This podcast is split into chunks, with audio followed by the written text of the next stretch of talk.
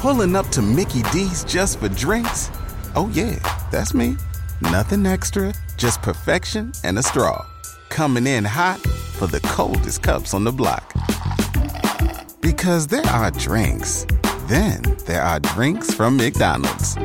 Mix things up with any size lemonade or sweet tea for $1.49. Perfect with our classic fries. Price and participation may vary, cannot be combined with any other offer. Ba da ba ba ba. With me and hold me tight all through the night. You're shining bright. I'm your oyster, baby. You're my pearl. Pow! What a start to this week's episode. As if the podcast has gone to the moon like Richard Branson. Pow!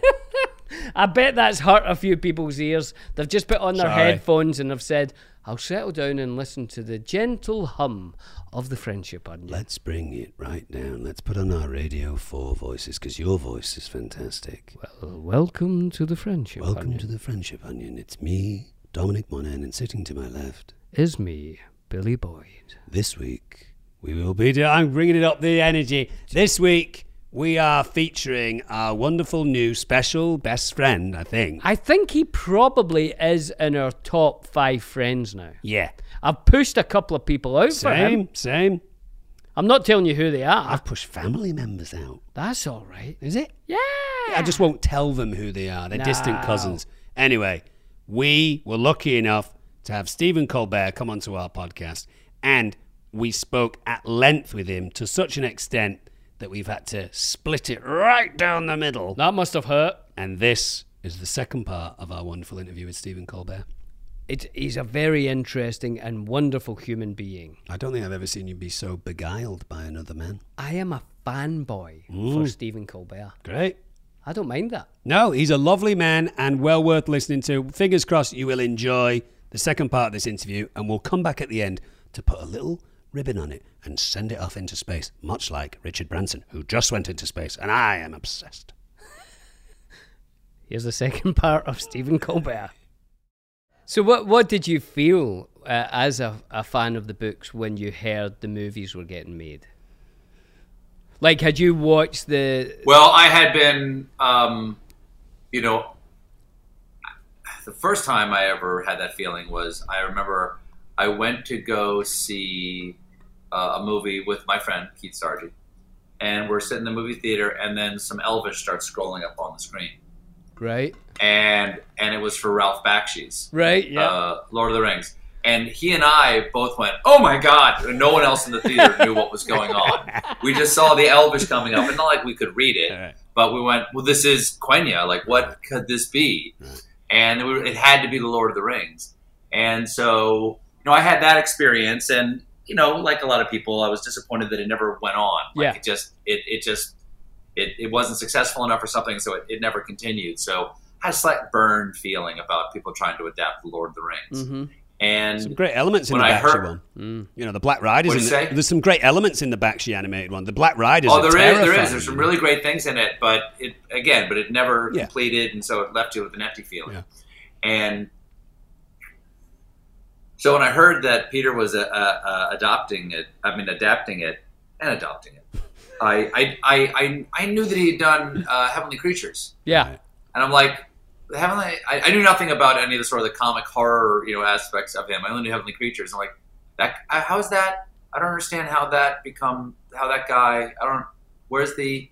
And then I saw a photo of him next to a model of Helm's Deep. Mm. I, I searched for him online back when you had to go to like alt web or whatever, Right, right. alt dot whatever. Like like there was this was like 1997 internet yeah, yeah. you know and and i found a picture of him a kind of a grainy photo of him next to a little scale model of helms deep and it and i and i thought oh that's very interesting oh that that is interesting a that that's the first thing he's shooting Right, yeah. and b that's a really good rendition of helms deep that looks right to me Mm. and and then i just crossed my fingers Mm. you know i tried to keep up with like everybody else like i i went on to the one ring and Mm. yeah. look for any rumors of anything coming Yeah.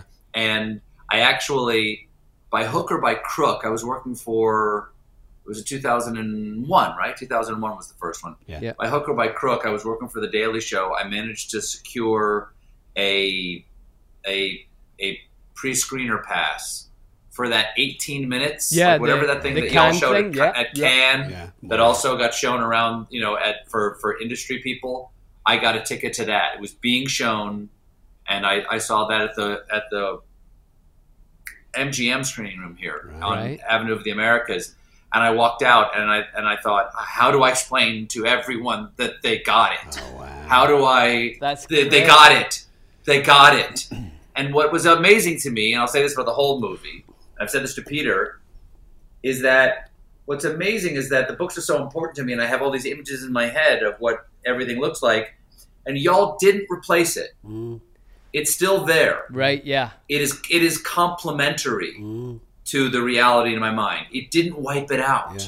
That I think I know? think that's a, a really kind of um, astute and I think very important thing that Pete did because when you first talked about the first time you read Lord of the Rings, the first thing you talked about was the the illustrations by Tolkien. Yes. And I Yeah. feel like Pete took all those years of people's imaginations, you know, uh, Alan Lee and John Howe, and, and got Yeah. them involved.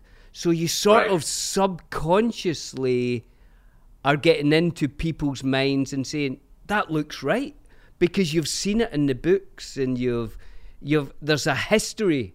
It's not like Pete just went, I'm I'm just going to make up my version of Yeah. of uh, Middle Earth. He sort of almost kind of took everyone's version of it, and then he said, "This is Pete Jackson's now." And so, And John Howe and Alan Lee also took Tolkien's vision so seriously yes, that, and and the way Tolkien pointed with his own art, that it is all it's all a continue. It's like a continuous form of creation. Like their Yeah. their adaptation is based upon Tolkien's minute the minutia of his description is Yes. extraordinary Yeah. and especially in the plant life. And then and then Peter took their their um, inspiration Yeah. um, so seriously that it, it it somehow looped around to being Tolkien again. Like it didn't. Yeah. Like I have I have I have in my mind exactly how Frodo flees to the ford being chased by the Nazgul. I Yeah. have that because it's a flat mile from the woods, uh, uh, from the little dingle y'all come out of down oh god, to, don't say it. Yeah. uh, down to the uh, Brandy, Bruinen. yeah, the Brandywine Bridge. Yeah. And and yet in the movie, I think of the movie and I go, yes, but that's it too. Yeah. Like they don't fight each other. yeah. right, yeah, yeah. So, so I, much. don't, I don't know how. That's a real trick. Yeah, so much. There's a little bit of magic in there, but also, as Billy and, and you were saying, Stephen, so much love in all of the technical elements of the film, and from Yeah. Pete all the way down. Like Pete, as I'm sure you know because you've spent enough time with him now, Stephen, loves those books, and so does Fran, and so does Philippa, and the entire cast Yeah. were consistently reading the book, saying, "Oh, do, do you realize this? Are you aware of that about Gandalf? Did you know this about Yeah. Aragorn?" I found out something today about Galadriel, which I'm, I'm sure you know, Stephen, which is such a beautiful thing about the the light of Elendil and the fact that Elendils in Middle Earth had caused wars to take place because this, it's such a valuable thing, and that Galadriel's light of Elendil, she actually created herself and came as a kind of compromise to her own health in some way. The thing that she gives to Frodo, and I was like, oh, that's such a deep mm-hmm. dive into that, you know. yeah. Oh, I didn't know that. I didn't know that, that it came at a price to her. I, Yeah. I, I all I knew was that the light of Eärendil is one of the Silmarils that's bound to his brow, mm. which is the evening or morning star. So it's Venus. Mm. You know, and that that the, the great thing about it is that that light in the in the unfinished tales, I think I can't remember that. Maybe it's in History of Middle Earth, or maybe it's in the letters that she had in her hair the light of the Silmarils because she was born. She's she's Calaquendi. She's an elf who lived in the light of the trees, and so the the light of the trees is captured in the Silmarils, but it's also captured in her hair. And Fëanor had asked her for a lock of her hair, And she said no, so he goes off and makes the Silmarils to capture the light of the two Oh, of the wow. two trees. So when Gimli asks her for a lock of her hair, and she gives him three, mm. Wow. well, that's that is the three Silmarils, and he is going to do what with them? He is going to preserve them in imperishable crystal. He's basically going to make the Silmarils himself Right. because the light of those trees are in her hair. It's this great twelve thousand year loop in the story of Galadriel. Amazing. So, 12,000 year loop. The great year. yeah, the great year, right? Oh, you're actually, you're going very deep here, Stephen. I'm loving this. I'm So- loving it. What's the great? What's the great year? I The great understand. year's this idea that it's a sort of um, Hindu idea, and they have it in a lot of different um, beliefs that uh, the the life isn't linear. It's actually in a circle, and it's a twelve thousand year circle. So we go from dark ages to lighter to lighter to, you know, being um, enlightened and then you slowly go back down the 12,000 years to the Dark Ages, and that has been going on. And it is a 12,000 year cycle. Tall Where are we on the loop right now? We're on our way up, Thank God. so that's good. We are Wow. just, we're just I would not have put my money on that. I think we're in the Yuga, I think it's called. But we are basically coming out of um, material and getting more sort of ethereal and ideas and thought rather than swords and cannons, hopefully. All right, Love that.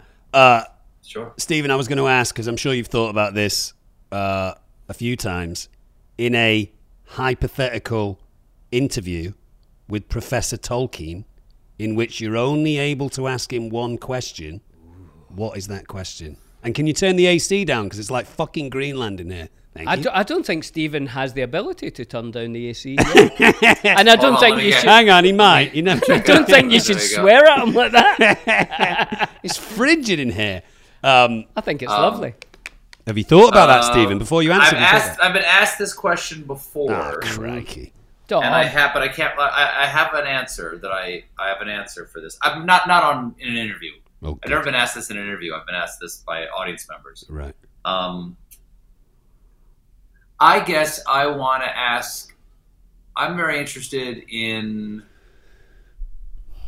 Oh my god, there are too many. But I guess I would ask about Glorfindel, who is replaced by Arwen in the movie, because Glorfindel is the one who comes and finds them, finds the hobbits and Aragorn in the wilderness, and says, "Okay, here's my horse Yeah. go go ride to the fort Yeah. and and and stays with Aragorn. And he is a, a, a an elf lord. It says at one point he's an elf lord revealed in his uh, fury because he's like radiates. To Fro- Frodo sees him as like this blindingly white light because Frodo started to go over into the the Wraith world Yeah. and he sees Glorfindel as just this brilliant white light because Glorfindel is such an old elf lord that like like like uh, Galadriel, he lives in both worlds at once. He lives Yeah. beyond the veil of our perception at the same time. He sort of is in Valinor all the time still because he, he he has the light of the two trees in him as well, and he's this great elf lord. Now in uh, the Silmarillion, there's a Glorfindel, and that Glorfindel um, defeats a Balrog and and dies, just like Gandalf does. Uh huh. And so does Ecthelion, uh, Lord of the House of the Fountain, I think, in Gondolin. He fights a Balrog and dies. And they all fall, by the way. Like, they literally, they die by falling, I think, all three of them. Gandalf as well. Mhm. Don't fight a Balrog and not be prepared to Right. cash in Take your a big fall. That's, that's exactly, basically, to kill a Balrog, you've got to die too Right. is the lesson there. But Glorfindel kills a Balrog and dies in doing so in the Silmarillion. Is this the same Glorfindel? Is the Ah. Glorfindel in the book the same Glorfindel there? Uh, because I Tolkien has some notes about it, and it's indistinct. He kind of goes back and forth as to whether it is. Did he die and then get sent to the halls of Mandos in the west of Valinor, where basically elves kind of reconstitute, almost like a purgatory state, and kind of like, and then rejoin the other elves after a while. Um, and did he do that and then get on a boat and come back over to Middle Earth because there was some job for him to do? Is that the same guy? So that's the question that's on my mind. But what I would want to talk to him about was Gandalf's relationship to Nienna, who is one of the Valar, who what she does is weep forever for the sorrows of the world, the drag? and she turns wi- she turns grief into wisdom. And Gandalf hung out with her, like Saruman hung out with Aule, the craftsman, which makes a lot of sense because Yeah. he's got a wheel of cogs. Right. Gandalf hung out with Nienna, who grieves uh, forever for the sorrow of the world and turns grief into wisdom. And I would want to talk to Tolkien about that. Right. What is that? Because there is no parallel in any mythos for that. There's like Vulcan is essentially you know Aule, and Zeus is essentially uh, Manwë, Mm. and like there's there's parallels all over the place. Yeah. You know, uh, Poseidon is uh, Ulmo, Mm. but there is no Nienna anywhere in any mythos. Tolkien added a Mm. goddess of grief, essentially. Hey, Tom, Mm. what do you think about untucked shirts? Well, I'm taking a trip in the next couple of days. I know that. I've packed all of my Untuckit shirts. Good. Not only do they fit amazingly, not only are they designed for you to wear untucked, of mm-hmm. course, but straight out of a suitcase, no creases, fantastic if you're traveling. And also, if you've got the performance ones, they actually wick sweat. Yeah. So, So, nice when you're actually traveling as well. yeah, you can feel fresh and kind of breezy. They also do short sleeve shirts, Yes. polo shirts. They're perfect as we transition back to things we've been missing, like dinner with friends, reuniting with family, maybe a holiday or two. Maybe a little party over at a barbecue, bit a little um, Untuckit, short sleeve on. Beautiful, Dom. Yeah, they look smart and casual at the same time, which is an interesting thing that they've managed to do. Yeah, and they do look better untucked. I absolutely agree. They've also got sizes from small all the way up to triple XL. And if uh, you're not sure what size you are, don't worry about it. Free returns and exchanges. So use the code ONION for 20% off your first purchase at untuckit.com. Billy, when I finished a workout nowadays, to switch things up instead of having what I used to have, I have a lovely bowl of Magic Spoon cereal, and here's why. I'm going to throw some stats at you. Go on, Tom. Magic Spoon has zero grams of sugar, 13 to 14 grams of protein, and only four net grams of carbs in each serving. And there's only 140 calories a serving. That's fantastic. And here's some other stuff. It's keto friendly, it's gluten free, it's grain free, it's soy free, and of course, it's low carb. Now you can build your own box or get a variety pack with available flavors cocoa, fruity, frosted, peanut butter, blueberry, and cinnamon. Mm, I like to take the cocoa and add it with the peanut butter, so now you've got a kind of cocoa peanut butter type taste. Also, we recently got sent in the mail cookies and cream and maple syrup. Magic Spoon is bringing back those two popular flavors. When these flavors were first introduced for a limited time, they sold out extremely quickly. So now you can get them whenever you want. So why don't you go to magicspoon.com forward slash onion to grab your delicious cereal and try it today. And be sure to use our promo code onion at checkout to save $5 off your order. Magic Spoon is so confident in their product, it's backed with a 100% happiness guarantee. So if you don't like it for any reason, they'll refund your money, no questions asked. Remember, get your next delicious bowl of guilt-free cereal at magicspoon.com slash onion and use the code onion to save $5 off. Thank you, Magic Spoon, for sponsoring this episode. And that's who Gandalf hangs out with. Right. So he has no interest in power. Right. He's interested in wisdom. Nice. That's Just like, just like Ian McKellen, who is now playing Hamlet on the uh, stages of I can't London. wait. I, boy, I would love to see that. Yeah, I'm going to be in Dublin in a month or so, and I'm hoping to fly over to London and maybe see Ian. Oh, you must. tread the boards as the Dane. Yeah, you must. I'm so interested to see what they're doing with that. Oh yeah, Yeah. because he's as you said. I saw his youth. Lear. I saw his Lear a few years back. So did you? I did too, and he gets naked, doesn't he, Stephen? Pretty much. I, mean, I think he's got a loincloth. I don't think he's. Oh gosh, he was his bits and naked. Pieces were out he there. was uh, pretty much naked from uh, the waist down in New Zealand, and I made I got Peter Jackson in absolute hysterics in the interval talking about uh, lovely Ian McKellen's package. I'll say. Well, everyone I think, was. he, I think I think he had like a, a bit of like a bundle of leaves or something in London. I can't remember. don't. I think I would have remembered. oh, you Oh, would you'd if you remember. you would naked. remember. Let A me buck- tell you, it is noticeable. It's like Uh, an anaconda blowing in the breeze, for God's sake. And I think everyone was discussing the play as I hear the story. And what did you see I as you think I walked said up? something about how about the cock on Ian McKellen, and and and Peter Jackson was bent over double, laughing like a seven-year-old girl. It's one of my favourite moments. Brilliant. Um, so so with with um with rings that? being such a big deal for you, Stephen, and obviously that being the kind of peak. How have you scratched that itch over the years with other books? Like, what is something that even tries to come close to that that you would recommend? Well, okay. As much as I love the movies and I and I love them, I could watch them incessantly. It's not the peak for me in terms of Lord of the Rings. The books still are. yeah. Like I I I still read them and I still find things that I didn't realize before. Hmm. And I also I listen uh, fairly frequently to uh, a very long a guy named um, Corey Olsen who uh, uh, teaches uh, medieval literature and uh, he used to be at Washington College and now he's got this thing called uh, Mythgard Institute and uh, he's doing this page by page analysis of the Lord of the Rings Wow. and every every session every podcast of it is a couple hours usually Yeah. Goodness. and and I'm on episode 140 and we're still in the Council of Elrond So that's page That's as as it- 140, essentially. Uh, well, I mean, a little more than Pretty that, much. but we're we're we're we're we've just like I think episode like I think it took like over 110 episodes to get to Rivendell Wow. or something like that. And now the Council of Elrond is really long, Yeah. It's so information dense, Yeah. and it's got you know prophecy and poems and all that kind of stuff. So again, we're not near done with the Council of Elrond, Yeah. and and there's sometimes when the entire two hours might be on one poem Wow.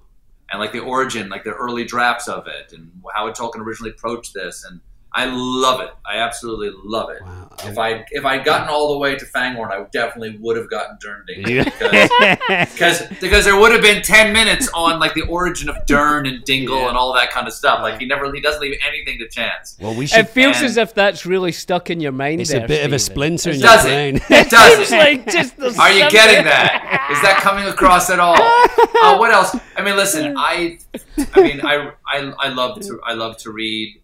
Um, I mean, other things that were that meaningful to me Yeah. were the Larry Niven Known Space series. I'm writing this down, younger. Stephen, because I don't know these.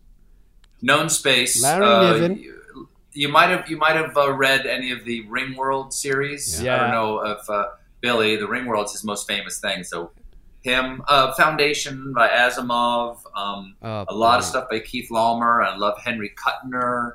Um, but these aren't on the same sort of high style and scale. Yeah. I really like um, the Amber series by Roger Oh, I love the Great Book of Amber.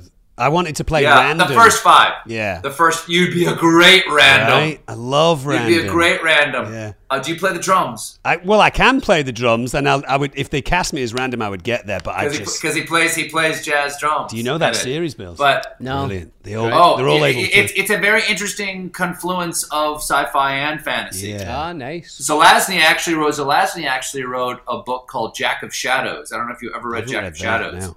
But it's a it's a it's a lesser known. And Zelazny doesn't get the same props that a lot of the other writers get. Yeah. Because while they all wrote wrote on pulp, literally on pulp paper, um, uh, he writes in a very he wrote in a very pulp style. Yeah. You know, it's got very like kind of you know like I might saying like you know instead of getting a haircut, he goes, "I hit a clip joint." Like he- Right, he, yeah, he writes yeah, in a kind yeah. of a street Yeah, style incredibly readable. and um, um, but he's very funny. And the first five books of Amber are great. First Second five, I'm sorry, I don't know what to do. yeah, yeah. But I read the Yeah. whole book. You know, the Great Book of Amber. Yeah. I read it all because I but had the, to finish the, it. the the Chronicle of Corwin. Yeah, The, those first five books are amazing, brilliant. and uh, I'm actually just rereading those now. And um, the world building is the world building is extraordinary because it's the idea is that there was chaos, and into chaos was introduced, and we knoweth not how when we're reading the books. Into chaos was introduced amber, which is the only real place and the only permanent place. And you imagine chaos as a pond, amber is thrown in like a piece of amber, like a stone, Mm-hmm. in which everything is fixed and nothing ever changes. And there is a king who is always king, and there is the royal house, and the rules are such and such, you know. And that gets cast into chaos, and like a stone in a pond, it sends ripples out, and each one of those ripples is another world a shadow of Amber, a shadow that Amber casts all the way to the courts of chaos. And if you're in the royal house, you can travel to all of those. Oh, world. That's love it, cool. Bills, you yeah, I love that. But the debate is among the royal family is, and I, and they don't know how to figure out which which one that's what it is. Is do they go to those places, or do they just imagine them and they exist? Right, right, right. because they know they're real, but because these things they're not sure whether they're even real, they treat the people on these other worlds like garbage essentially. yeah. Like if I were from Amber and I met you two, I would I could kill either one of you and A it didn't matter because you're not real, only I'm real because I'm from Amber. Right. And you're not, you're Shadow. Right. And also, even if you were real, I'll never come back to this world again because there's an infinite number of Yeah. Yeah. and I'll just find one in which you're still alive that's Yeah, you know, whatever. Yeah. And it's this, and but it also starts off in modern America, suburban New York, and has a real science fiction quality to it. Yeah. But and then it turns into this very high style fantasy, uh, and it's five books, And- and they're great. And decks, Okay. uh, decks of cards are very important in that world, whereby yes, they're able. there's tarot. The, the, the royal the, the royal family that we're following are able to call in their family by pulling cards out. And then the character that I said to Stephen, random, he's one of the brothers who you're never fully sure if he's good or bad, but he kind of wants to be good. He's hard to predict. He's a bit of a trickster, a bit of a jester. Yeah. Very cool character. Yeah. And and your main character, Corwin, kind of realizes that he's not the hero of his own story. Right, right. But he, he's the hero. Yeah. But he constantly saying to himself, I'm not sure I am Yeah, yeah. the hero of this story. He's brilliant. And and it's about his basically discovery of his own humanity. Right. Is that's what the stories are about. How he comes to understand that the Olympian way they've lived their lives is not any way Right. to be. Right. That's It's great. It's great you'd story. love. There's a lot going on. There's another book that I have to buy you. I'm buying you books. Yeah, keep buying me books. I Well, love that, Dom. Stephen, we know your time is precious. Should we eat the world? Billy and Dom eat the world. Okay, so tell me what this is. I understand. I was excited to hear the request, but what is this thing you Tell you me So do? Billy and Dom every eat the world. week, Billy and Dom eat the world, and what we want to do is get food that has some sort of emotional um, resonance from people. So whether it was, you know, oh, I grew up with this food, and you can only get it in Ethiopia, and my grandmother used to make it, and you know that kind of thing, or even a you know, a soda pop that you like. There's a soda pop called um, Irn-Bru from Scotland, and that is just a taste of my childhood. So we did that last week on. So basically, something that has a little bit of um, uh, sort of emotional resonance or history. Are they it. still are they still uh, warm? Oh, to they're touch? warm. Oh, to they're the touch. warm, Stephen. They're warm. Okay, Now you tell so us about what this you're about company. to try- This is your brother, right? Uh, my brother-in-law made these, but they're they're these are boiled peanuts, Yes. and there aren't a lot of places in the world that you get these. I grew up in the coast of South Carolina, an area called the Low Country, that is um, this is like a, a very common snack. People don't make it as much as when I was a kid. Everybody had boiled peanuts when I was a kid.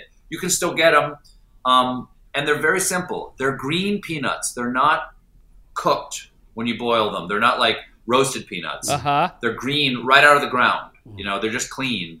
And then you boil them in as salty a water as you can make, like ocean salty. Okay. Right, right. And you boil them from hell to breakfast. And then you pop them open, and there is nothing better on a boat with a beer Oh yeah. than a boiled peanut. Should we get on You're gonna, boat? you're gonna want a, Yeah. uh, something very drinkable. Yeah. We, well, we So have there water, unfortunately. Well, so we we rate these out. We do three. Uh, what do you call them? Three. Three, Three. three, Three. What, John? Sorry, I've lost my mind. I think three categories. Categories was the word I was looking for. Flavor, aesthetics, and then this last one was Billy's, which was a little bit strange. Usefulness. I think a food should be useful. So we have usefulness. So shall we Okay. taste it? Shall we taste You it, don't Dom? have any. You don't have any, Stephen, but I guess we do. Yeah, let's. I don't. I sent all of them to you. Imagine you're on a boat with a beer in South Carolina. with a salty sea dog. All right. Are you go. ready? Oh yeah, salty. Oh, the Oh. sorry, all right. Oh, it's a soft nut, Stephen. It's a soft. I was expecting a crunchy nut. No, it's soft. No, it's been boiled. That's when you realize, oh, peanuts are a legume. They're not a nut. They're not a nut. I didn't know that till today, Stephen. yeah, peanuts aren't a nut. They're a they're a legume. Is I that would- like a say- pea? Yeah, like a bee. Yeah, like, like a, a bee. pea, exactly. My uh, m- So father's all-time favorite food is nuts. So hi, Dad. We're eating nuts on the show. Go on, Steve. Ah. Billy, it's hot in LA, isn't it? Yes, really hot, Dom. Hot in the day and night. And I think in the day you can kind of handle it because maybe you go jump in the pool or jump in the ocean. But at night, for me personally, I need a cool room and a cool bed. And I think we found the solution.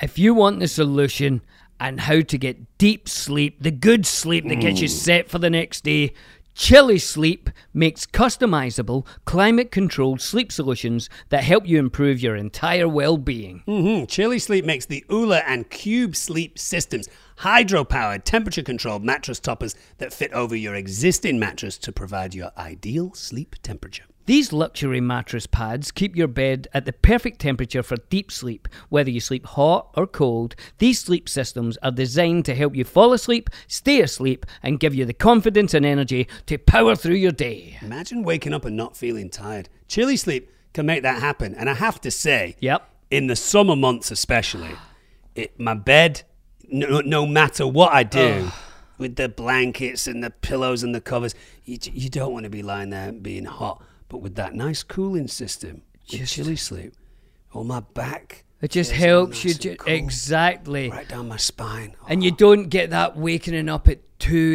a.m. and you're like, oh, I'm sweating. It's just lovely and it just keeps you in that nice, nice, cool, deep sleep. Head over to chilisleep.com slash onion to learn more and save 20% off the purchase of any new sleep system. This offer is available exclusively for the Friendship Onion listeners and only for a limited time. That's chili, C-H-I-L-I, sleep.com slash onion to take advantage of our exclusive discount and wake up refreshed every day. Dom, Hello. have you heard of Miro? Well, not only have I heard of Miro, but when you and I are sat around trying to work out what we might be thinking about for the Friendship Onion podcast, we sometimes use Miro online, don't we? It's like a whiteboard, isn't it? A collaborative whiteboard online platform created to help people visualize, discuss, and share the work. Yeah, just like the whiteboard that hangs in your office, consider Miro a blank slate where you and your team or friends can all work, play, or do something in between. Exactly. You can write on it, draw on it.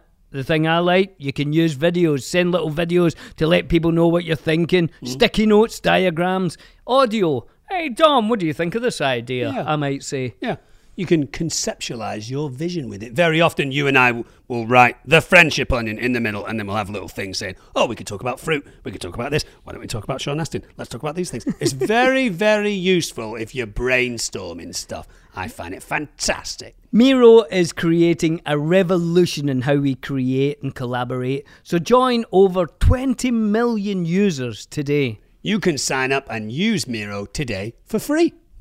Go to Miro, that's M-I-R-O dot com slash onion to start your free account. Sign up today and take advantage of three free whiteboards with this exclusive offer. Go to Miro, M-I-R-O dot com slash onion and start using Miro today. There's no reason to delay. So, what's your first impression of the of the first of all the mouthfeel, the texture? Very important in a food. consistency. The first thing that hits me, Stephen, Yeah. is salt. I think John's done well with the Yeah, well salt. done, John. Because there's a lot of salt Yeah. on this, and I think that really helps. Massive fan of salt as well too. I love them. Um, The mouthfeel is um, a surprise. I'm used to a hard peanut, Stephen, of course, yeah. and that's Yeah. that's quite soft and weird. Yeah, And, um, it freaks some people out to have a peanut because it's still got a little bit of a peanut taste to it. Mm-hmm. It's got you got you got that little backbeat of peanut, Oh, back, back, yeah. but you also have a lot of other like like um there's a loamy quality to it, Mm. you know, like a almost like a cooked beet or something. Yeah. like that. Yeah, there's a s- there's a stench to them, Stephen. Yeah. It's unusual for You're a welcome. peanut. Like you had said, Stephen, I can imagine this with a cold beer to offset the salt. Yes. Oh, I'd love that. And, it and, and on the boat, just throwing the shells into the water is the thing Oh, to bro. do. Now, now you you said your bro- this is your brother-in-law's company. Was this something that your brother-in-law was doing? It's not a company. It's not a company. He just, Oh, he just does, does it. it. every in the summertime. He just boils up big batches of it and gives it away. And this was the batch he gave me. And I and I he gave it to me, and I didn't have. He gave me a giant, like five gallons of it, and I ate a bunch of it, and I froze it. And so when I heard you guys wanted me to send you some, uh, uh, I just he packed it and shipped it out and sent it to you guys. yeah, So our the- producer John was astounded about how many uh, nuts showed up, but we will be giving them a good home. So they are. So you pre-boil them. You Well, they're they're they're you know they're they're green out of the ground, Uh-huh. and then you boil them in the shell uh huh. for for a long time. Like you taste them as you go along, and they should they should start getting soft, but still be have integrity. If you know what I mean. Oh, it's exactly Like, they, name. they don't want to be mush. No, no, you know, they John's still have name. integrity, little structural integrity, and um, they're. I think those are Virginia Reds. Mm-hmm. Those are the those peanuts are Virginia Reds, and he doesn't like them. He likes the Texas Whites. I think Snob. yeah, different different types of peanuts. Yeah. You know, produce a different nut, larger nut, or Yeah. have a thinner skin, like that little skin that goes around the nut. Yeah. Some some of the white the white skin's better than the red skin because the red skin, which is what those are, I think. Mm. No, I- bitter. I'm not sure. The skin is not bothering me at all I here. Stephen. I think sometimes Oh. on a peanut that does annoy me. I that love little red. Yeah. But But it's these boiled. these boiled ones. It. This is the first time in the history of the show that both our producer and our sound engineer are also enjoying the food with us. So it's a hit. I used to make these myself. I would I would uh, I lived in Chicago for years and and I, I I missed them. So when I would go home, I would just buy. I'd go to a, a farm stand and I would just buy green peanuts in in the shell and take them. I'd boil them back. And my friends in Chicago did not care for them. That's a shame. My friend Jackie, as my Jackie Hoffman, my friend Jackie Hoffman once said, Jackie. "Oh great, here comes Colbert with more of his damp food." That because that's that's what those are. They're damp. Yeah, they're mm. damp, You're yeah. eating. They're damp. There's a sort- They're not moist. They're damp. It's like I could imagine myself. I I have no idea what South Carolina's like, Stephen, but I imagine Yeah. myself in a very sort of wet heat on a boat, Yes. humid. Yes. because they're, they're they're almost a humid food. Mm-hmm. Yes, mm-hmm. they're a human food. you are one.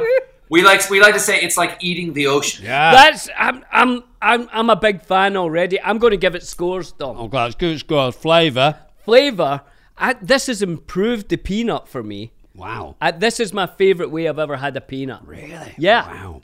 I'm going to give that a 9.2 for Out flavour. of 10, just so you know, Stephen. That's Um, high. That's, a ra- high. yeah, I'm going to give it a 9. Mm. Fantastic. Um, Aesthetic. aesthetics. I mean, it's a nut, isn't it? It just I mean, looks like a nut But that is a- that it's a maybe classic shape. has had all the kind of attractiveness of it boiled out. Oh, you the boiled out anything that looked nice. It's not pretty. It's not pretty. five for me. It's a 2.7. Oh, William, you're quite hard. It's not a good looking nut. And then usefulness. I love the thing that Stephen said. On a boat with Mm-hmm. a beer, maybe you've been out fishing, you're coming back. Mm-hmm. So you're taking the edge off the day. Um, apart from that, Stephen, do, like, do people take these into the cinema or anything like that? no. Okay. No one takes them into the does cinema. anyone- You, uh, A boating thing. it, they're ge- generally speaking, you make your own because there are very few pla- pla- places to get them anymore. Mm-hmm. Like there used to be like peanut stands. There'd be a guy in a in a, like a parking lot with a big pot. right. You know exactly, and you go over there and, and get them. But it's hard to find those guys now. It's a shame. But so people basically make their own now, and you just you have them for your own, for the pool or for the boat or for the beach or for a party or something. People have them. Do people But you basically it's only for people who are like from South Carolina Right. or the or some some of the coast of Georgia right? or dig this Thailand. oh, wow. Really? They'll boil their peanuts. I was I was I was in a Thai restaurant once with a bag of my boiled peanuts because I was going to deliver to some friends, and I was with a friend who was trash talking my boiled peanuts at the same time, and and she said to the waitress, she goes, "Look at the garbage he tries to push off on us." She goes, "Oh, are those boiled peanuts?" And she goes, "We eat those all over Thailand." Wow. So, So I did not know that because they use t- peanut in their food a lot over there. Mhm. But so you can find them in Thailand too. so no one, use no one in squad. South South Carolina, like you're not going to boil them and then say bake a cake with them or something, No, are no, you? I don't think so. no, but I'll tell you what I've been curious to do. Uh huh. I've wanted to boil them and make a hummus out of them. Oh wow, Stephen. Yeah, because Mix them with a little tahini, a little garlic, olive oil, a little lemon. I bet they'd make a very interesting because they're like a chickpea. yeah, so I it's think a I bet that's- legume. they'd make a very interesting hummus. I think that's very wise because I was just about to say I would spread that on some toast or Yeah. something. Yeah. I would Yeah. just spread these nuts down. they got a real chickpea, and then you could, of course, you could make a like a fritter, like you could make the same way that you make falafel. You could make kind of like a fritter with it. Might be interesting. The only thing too. I'm worried about this, Stephen, is you saying you could. So you're not saying that people do. oh no, So over no, no people. so over all you do is eat 400 'em. years since people No. have been boiling these, no one's made a fritter. You're just saying that Not you that I know could. of. Nor do I have ever seen anybody take them out of the shell and put them in anything like a salad or nothing. You eat though. them out of the shell and you throw the shell. They're they're kind of like they're garbage food. Yeah. You know what I mean? So like people are they're- in they're- boats down in South Carolina saying, you know, you could make this into a fritter. you could make this into a curry, but no one ever has. No. But the nice thing is that they last a long time because they've been pickled Right, essentially. preserved in the salt. Because they're they're boiled in brine and so they last forever. If you especially if you refrigerate them, they last forever. And with that in They- mind, if you, go on, if you don't if you don't refrigerate them, they don't go bad, but they get a little slimy. Right. They don't. They don't go good. They don't go good. Like this- That's right. They don't go good. Like the shrimps you bought us Yeah, yeah. the other day. yeah. What I was going to say with the brine is every so often you'll open up a nut that has an extra amount of brine swimming in it, and that's a real treat. Have you done that yet? So you've got it's a li- it's swimming in its liquid a little bit more than the other one, and you get a little kick But- of the juice. That's fantastic. For usefulness, just Yeah, purely usefulness. because Stephen has said that you could make a fritter. don't. You could, and no one in 500 years has. I'm going to have to give it a 1.7 for usefulness. I'm not entirely useful. I'll give it a 1.72. But it's a hit, Stephen. Uh, it's a great source of salt, though. Oh my, and nut. Which is an, which is an And it's not a nut. pa- No, it's a legume, William. It's Come a- on. It's a legume. It's a pea. It's Well, absolutely yeah. delicious. I'm going to finish I'm this. so glad. Well, listen, I, I like to spread the gospel of the boiled peanut. Thank I- you. I- Thank you. You've, act, you've you've won me over. I think they're fantastic. They're, uh, I love that. All right. Well, Stephen, Yeah. like we said, we know your time is precious. You might need to go. We know that we the o- the only other thing that we ask our guests if they if they're into it is to uh, provide a piece of music to find out if something if it is funky or not. And I think you have provided a piece of I music. did. I, I, I, I named one. I don't know if I provided it, but I named one. Okay. I think they might have it here then. This is "If You Want Me to Stay" Yeah. by Sly and the Family Stone. Oh, A classic. let's have a listen to this then. If you want me to stay, I'll be around today to be available for you to see. Okay, John, we got it. I was enjoying that, Dom. It's amazing, but I'm just aware of Stephen's time. Oh, come on. You're acting like he's a busy man. Now, here's the thing: I could not hear the song. You could hear the song, oh, but it was very, it was very enjoyable to watch you guys get your funk on, Whoa. but with no sound. could you see every really- moment? Uh, I could see everything that you were doing, and it looked like you were having an episode of something. Wow, I love. I mean, that's that's one of the classic funk songs. What I love about that song so much is before they start singing, the funk is so hard that Sly's going. can barely hang. So good. And that bass line is Oh. wonderful. You're a big uh, music fan, right, Stephen? I enjoy, I enjoy the music. Some, I enjoy the organized sound. Isn't it good? It's like how we decorate time, someone said. I love that. No, Art I is like how we decorate space, and music is how we decorate time. That's I love that. Oh, that's fantastic! I want to drop that on somebody. Who said that? Ah, it was me. No, Just William, don't take credit for that. Was it? Oh, Um, we What I like about that song, also, not only does it, well, does it, does it, is it funky? Did you guys? Well, what's we- your judgment? we rate our funk based on Brahms being the lowest level of funk and Prince being the highest level of funk. I'm actually going to give that a funk rating of Sly and the Family Stone. That's Well, how funky it It's is. so bang on. Yeah. I'm going to say Wow. it's it's Prince pre 1999. Oh, that's heavy funk. Yeah, that's some heavy funk right there. You've nailed it, Wow. Stephen. it is Wow. very funky. I like the line, if you want me to stay, I'll be around today to be available for you to see. Right. I like I like the professional nature with which he is approaching this relationship Yeah, with yeah. this woman. It's very good. Look, I've got time for you if you'd like to see me, but it's only today. Today. Yeah. Because then I'm about to go, and then you'll know. Stay here. I've got to be me. Mm-hmm. Uh, it'll never be in doubt. That's what it's all about. You can't take me for granted and smile. Count the days I'm gone. Forget it reaching me by phone. Because I promise I'll be gone for a while. Like he's laying it out. He's, This is- he's he's putting his cards on the table. I think it's a great way to approach a relationship. At a certain Very point, honest. you got to go to you got to say, hey, let's look pros, cons. Let's let's let's talk about this like adults. You could actually have used those lyrics for us today. like you, you're around today. That's it, That's it. and then you're gone. I love that. Well, Stephen, we know how valuable you talk. You want him to stay, don't you? Yeah, I really like way. talking to Stephen. We both Um, do. We've loved your time. I've enjoyed this immensely, John. How how was the casting for um, the Spy of uh, Lake Town? Was it a difficult casting experience? Uh, this is a good one to end on. I uh, I was at a wedding. I was officiating a wedding up in the Catskills here in New York, and one of the guests at the wedding came up to me and handed me a tube, and I popped open the tube and I unrolled it, and it was a note uh, from Peter Jackson Right. uh, and it had the it, from the Hobbit. You know, shooting the Hobbit, it had um, uh, you know Smaug on the top, the, the Tolkien drawing of Smaug Yeah. on the top, and a little note saying, "Hi, we uh, we've like you know uh, we really enjoy your show, and we hear you're a big fan of uh, of Tolkien and enjoyed the Lord of the Rings movies. Um, if you're ever uh, down here, uh, bring the family, and we'll we'll pop you into a scene." and and I could forget the wedding. This was the sacred moment right there.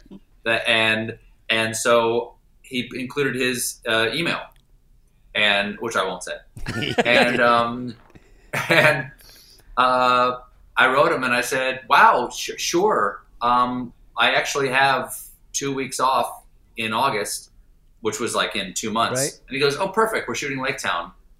Uh, come on down." So we went down there and we spent a we spent me and my boys uh, spent a week on the North Island up uh, near uh, Rotorua, Yeah, beautiful. and uh, we we fished for a week. We stayed in a lo- lovely little place called Treetops, and we fished and did a little hunting, and then um, and then went down for the second week. Me and the boys and my wife shot that little Lake Town spy thing, and then it was so they were they couldn't have been nicer. They're lovely. So Um, we we hung out. We hung around set, like just hung out. They showed us everything. Peter got up like early on a Saturday morning and took us to the um, storage buildings where he's got all the old sets Yeah. and props. yeah. And and my boys didn't even know yet what this meant to be in there, and I was levitating. They had to they had to pinion me down to the floor so I wouldn't get caught in one of the ceiling fans when I floated up Love it. and um, uh, oh, I can't even begin. So anyway, was it difficult? No, it couldn't have been easier, and it couldn't have been lovelier. And I fell in love with New Zealand, and you know, and I've I've been back, and I can't wait to go back again. And And it couldn't it's- have been it- more it's an extraordinary right. experience. Yeah, I mean, I, I think Yeah. that's what's lovely about what Pete's done there, and just that feeling of it just being real and, and welcoming, the same way as your show has. Actually, it, it's a lovely place Oh, to come to. so glad. Yeah, Yeah. when you, when you were talking about your day there, it really does. eh, everyone is involved like that. It's a beautiful place to come Yeah. to. So thank you for that, Stephen. Yeah, so much fun chatting to you, Stephen. And at some point, hopefully, we'll um we'll get a chance to see you sometime soon in person again. I hope so too. Thank you for all the nuts. Thanks, Stephen. Take take care of yourself. Thanks, guys. Thank you. See ya. Bye. Bye bye. Right. Well, that was fantastic, wasn't it, Dom? Charming.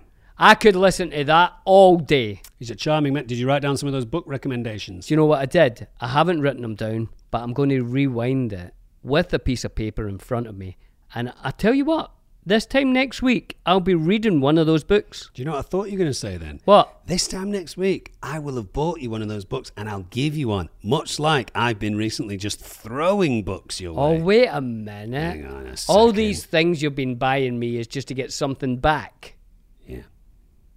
That's uh, that's Machiavellian, that. Is it? Yeah. Yeah.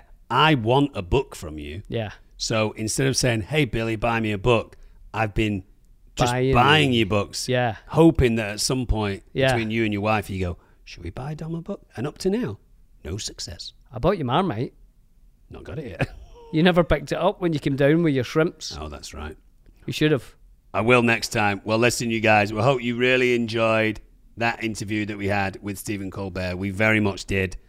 And uh, we will be back next week for some more tomfoolery. I love this friendship onion. You get to speak to interesting people. It's great, isn't it? It's lovely. All right, you guys. See ya. Don't- Remember, I forgot to say, You forgot to remember to say, don't forget to rate, review, and subscribe. to the Friendship Onion, wherever you get your podcast, whether that's Spotify or, or Apple podcast stuff. And as Billy said, if you review us, Billy and I read the reviews, our favorite ones we sometimes put on our social media channels, and sometimes we feature them on the show. And you can also leave us a voice message, speakpipe.com forward slash the Friendship Onion. Yeah, so if you leave a review, don't forget to take a screenshot, tag us in it, and stick it up there. And we will see you guys next week. Toodles! Bye bye.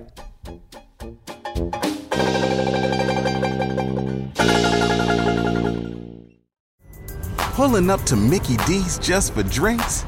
Oh, yeah, that's me. Nothing extra, just perfection and a straw. Coming in hot for the coldest cups on the block. Because there are drinks, then there are drinks from McDonald's. Mix things up with any size lemonade or sweet tea for $1.49. Perfect with our classic fries. Price and participation may vary, cannot be combined with any other offer. Ba da ba ba ba. Okay, round two. Name something that's not boring. A laundry? Ooh, a book club. Computer solitaire, huh? Ah, sorry, we were looking for Chumba Casino.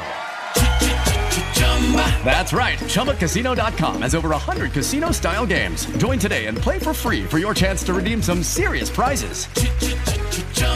ChumbaCasino.com. No purchase necessary. Where prohibited by law. 18 plus terms and conditions apply. See website for details.